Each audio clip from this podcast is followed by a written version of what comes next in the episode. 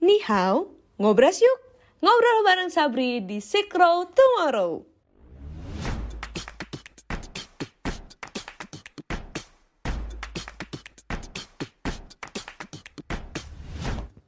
Secret Tomorrow by Sabri Chapter UGM.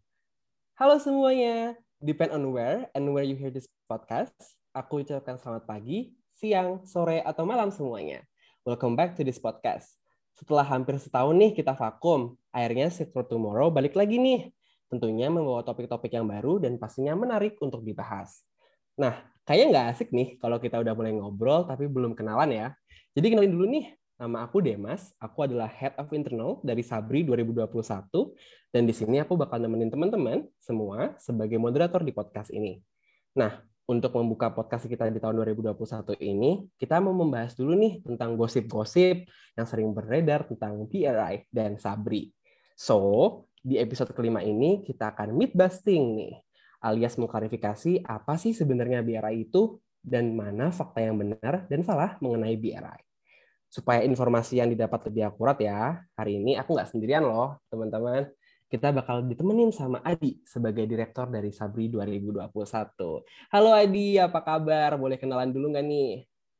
Halo semua, uh, aku Adi sebagai direktur dari Sabri tahun 2021. Salam kenal semua. Oke, okay, thank you Adi. Nah, jadi sebelum membuat podcast ini, kita udah ngadain survei untuk nyari tahu gimana sih persepsi masyarakat tentang BRI itu sendiri. Dan kayaknya masih banyak loh di yang salah persepsi atau malah nggak tahu tentang BRI. Dan dari survei itu masih ada 46,9% responden yang nggak tahu tentang BRI. Sebenarnya apa sih BRI itu? So, kita bakal bahas lebih dalam lagi tentang BRI di podcast ini. Nah, jadi teman-teman, Belt and Road Initiative atau yang biasa kita sebut dengan BRI itu adalah proyek yang dicetuskan oleh Tiongkok. Simpelnya nih, mungkin kalau dulu teman-teman di bangku sekolah belajar tentang jalur sutra, nah BRI itu adalah jalur sutra tapi versi modern. Nah, tapi mungkin teman-teman masih bingung ya, sebenarnya tujuan dari BRI ini apa sih? Adi, boleh nggak jelasin ke kita semua apa sih tujuan dari BRI? Nah, jadi tujuan BRI itu bisa dibagi menjadi beberapa hal. Pokoknya selain infrastruktur antar negara ya, eh, BRI itu sendiri juga eh, bertujuan dalam mengkoordinasikan kebijakan antar negara partisipan, membangun perdagangan yang leluasa, serta meningkatkan ikatan masyarakat antar negara. Gitu, Dem. Oke, Adi. Nah, tujuan BRI ini banyak ya sebenarnya ya. Dan nggak cuma simple aja, cuma ekonomi aja. Nah, ada juga sih tapi yang tanya gitu bedanya BRI dan juga institusinya ya seperti AIIB dengan institusi neoliberal kayak IMF, World Bank, Asian Development Bank itu bedanya apa gitu? Apa approach-nya beda atau gimana tuh di? Nah, mungkin kalau BRI sendiri bisa dikatakan lebih uh, loose dalam pemberian uh, dana. Jadi dalam lending uh, fundingnya sendiri akan terasa hmm. lebih uh, mudah untuk didapatkan daripada institusi seperti IMF ataupun World Bank. Cuman di sisi lain karena kemudahan yang diberikan oleh Cina ini itu oleh Tiongkok itu sendiri sebenarnya juga menjadikan uh, beberapa hal perkara seperti debt trap. Mungkin kalian sudah pernah dengar tentang kasus debt trap salah satunya yang di uh, Sri Lanka. Uh-huh. uh, dan lalu banyak hal uh, banyak yang berpikir bahwa apakah itu uh, disengaja. Sebenarnya tidak. Jadi debt trap itu sendiri mungkin bisa dikatakan lebih seperti efek samping dari kemudahan tadi. Jadi karena kemudahan yang diberikan banyak negara yang akhirnya uh, belum tentu bisa membayar kembali yang mereka pinjam yang yang mereka dapatkan sebelumnya. Nah, makanya banyak kasus akhirnya negara-negara yang sudah terbebani banyak uh, debt tadi akhirnya tidak mampu membayar dari yang diberikan oleh uh, Tiongkok dan akhirnya harus mem, uh, istilahnya ya mendapat sanksi lewat uh, contohnya kalau di Sri Lanka akhirnya dipinjamkan selama 100 tahun pelabuhannya gitu sih. Wah, seperti itu ya ternyata. Berarti sebenarnya memang bukan sebuah dampak yang diinginkan dari awal gitu ya, hanya efek samping gitu kan ya. Tapi bener loh di masyarakat sendiri masih melihat uh, debt trap sebagai salah satu isi dan salah satu bagian dari daerah itu sendiri. 40,6 persen masih menganggapnya bahwa itu benar gitu kan. Tapi kita sudah diklarifikasi ya teman-teman sebenarnya memang tidak di awalnya tidak diinginkan seperti itu hal tersebut. Nah selanjutnya nih salah satu hal yang masih simpang siur juga nih di informasi nih tentang Belt and Road Initiative, apakah sebenarnya memang bertujuan untuk membantu negara berkembang? Bisa nggak sih di tujuan dari BRI ini ke sana?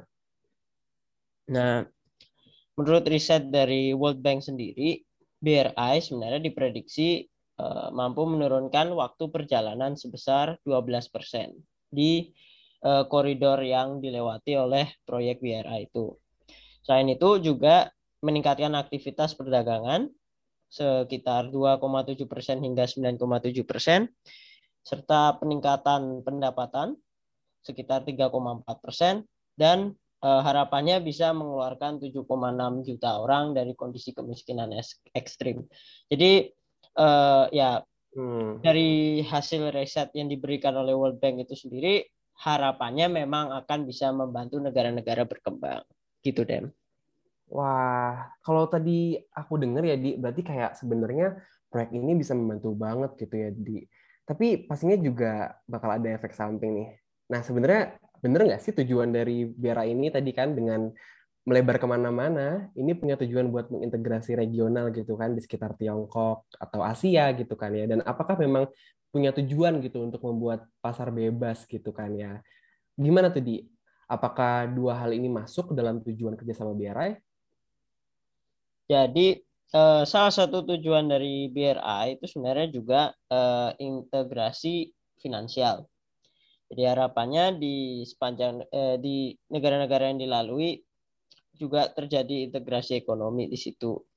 Dan selain regional sebenarnya juga eh, kemungkinan besar akan eh, lebih pada global juga karena negara-negara yang bergabung di BRI itu sendiri tidak terlepas dari hanya Asia ataupun eh, daerah Timur Tengah ya, tapi juga hmm. eh, ke Eropa dan juga Afrika itu.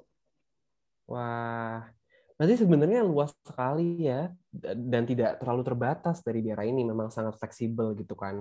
Nah, kalau dilihat dari scale-nya nih, rasa-rasanya proyek ini gede banget gitu ya. Nilai-nilainya juga pasti besar banget kan. Besar lah pasti gitu kan. Nah, dari yang aku dengar-dengar nih di katanya value dari BRI ini udah ngelebihin satu triliun USD gitu kan ya, satu triliun US dollar.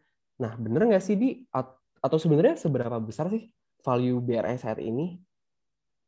Nah, jadi setelah uh, perhitungan tahun 2020 ya, di, diperkirakan bahwa project value BRI itu mencapai 4 triliun US dollar sekarang. Wah. Jadi memang benar tapi juga lebih dari sekedar satu triliun gitu Wah, deh besar banget ya ternyata oke deh kalau kita udah tahu nih tadi teman-teman ya membahas sedikit tentang apa itu BRI semoga teman-teman bisa sedikit lebih tahu nah tapi kita sekarang bakal move on untuk yang part yang fun nih sekarang kita bakal masuk ke pertanyaan yang sedikit kontroversial di kalau ngomongin BRI dan Tiongkok tuh nggak habis-habisnya gitu ya. Banyak banget yang didiskusin, especially kalau kita ngomongin hal kontroversial. Nah, yang pertama nih, Di, apakah BRI itu bermotif militer?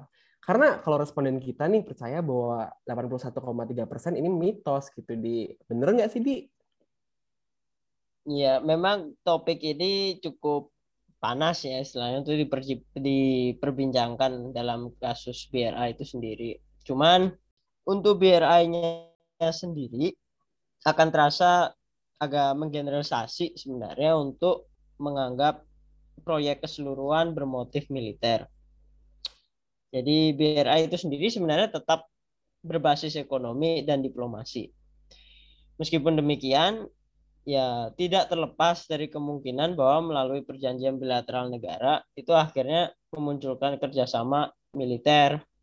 Seperti contoh eh, pembangunan markas militer uh, Tiongkok di uh, Djibouti misalnya.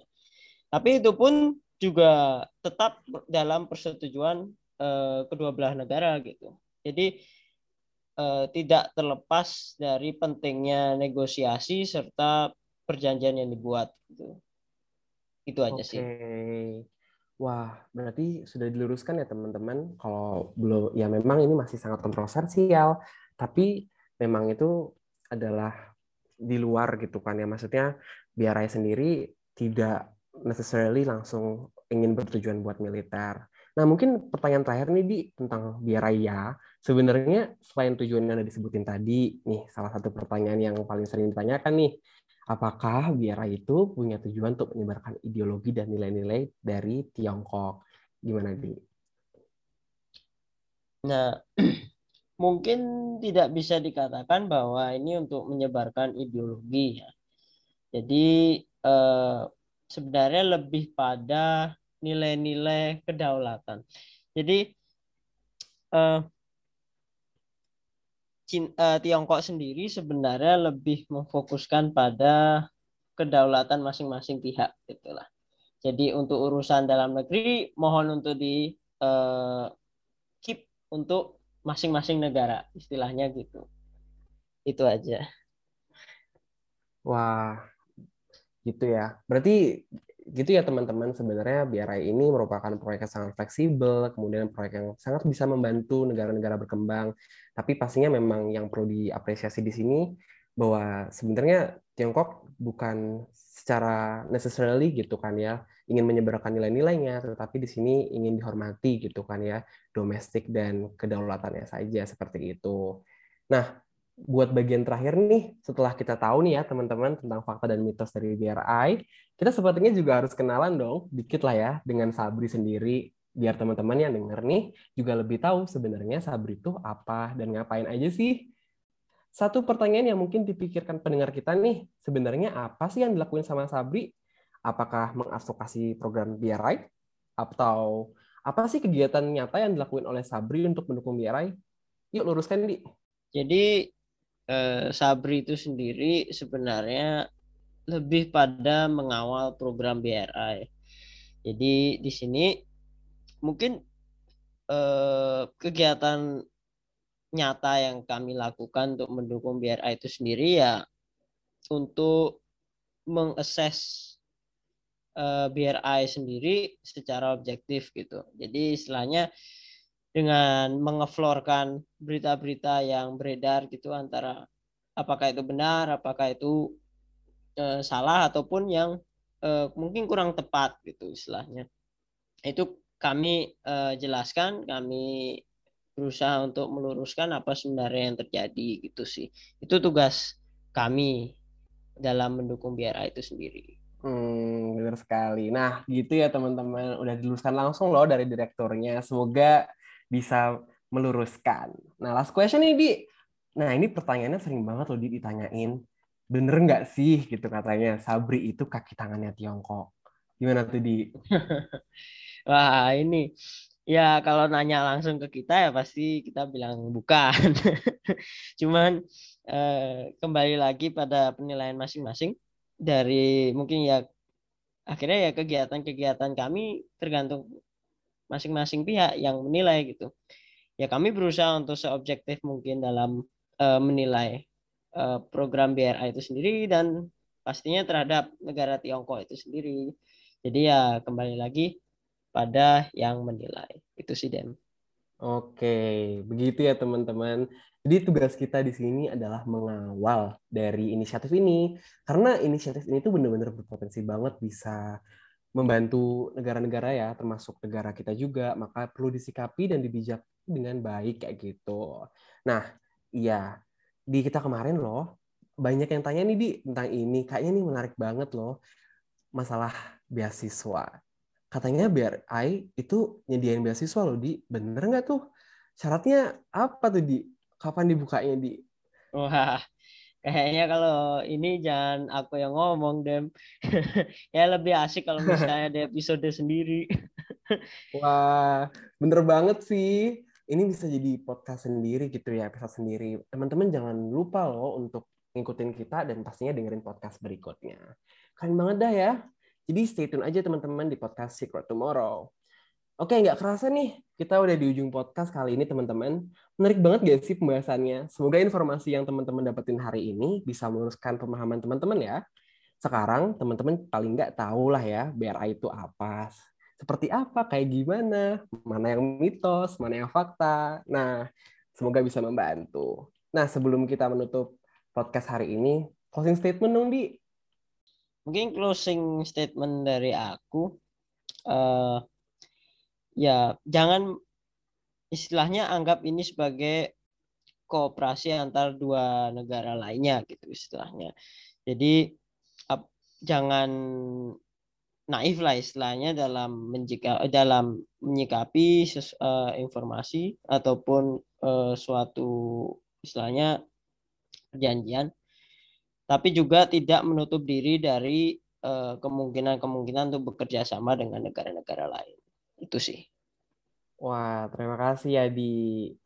Nah, oke okay guys, this is the end of our podcast today. Thank you for listening. Jangan lupa ya untuk follow selalu sosial media kami di Instagram at Sabri UGM, Facebook page kita di Sabri UGM, dan juga cek artikel kami yang kami terbitkan di Medium Sabri UGM. Thank you all. See you in the next episode.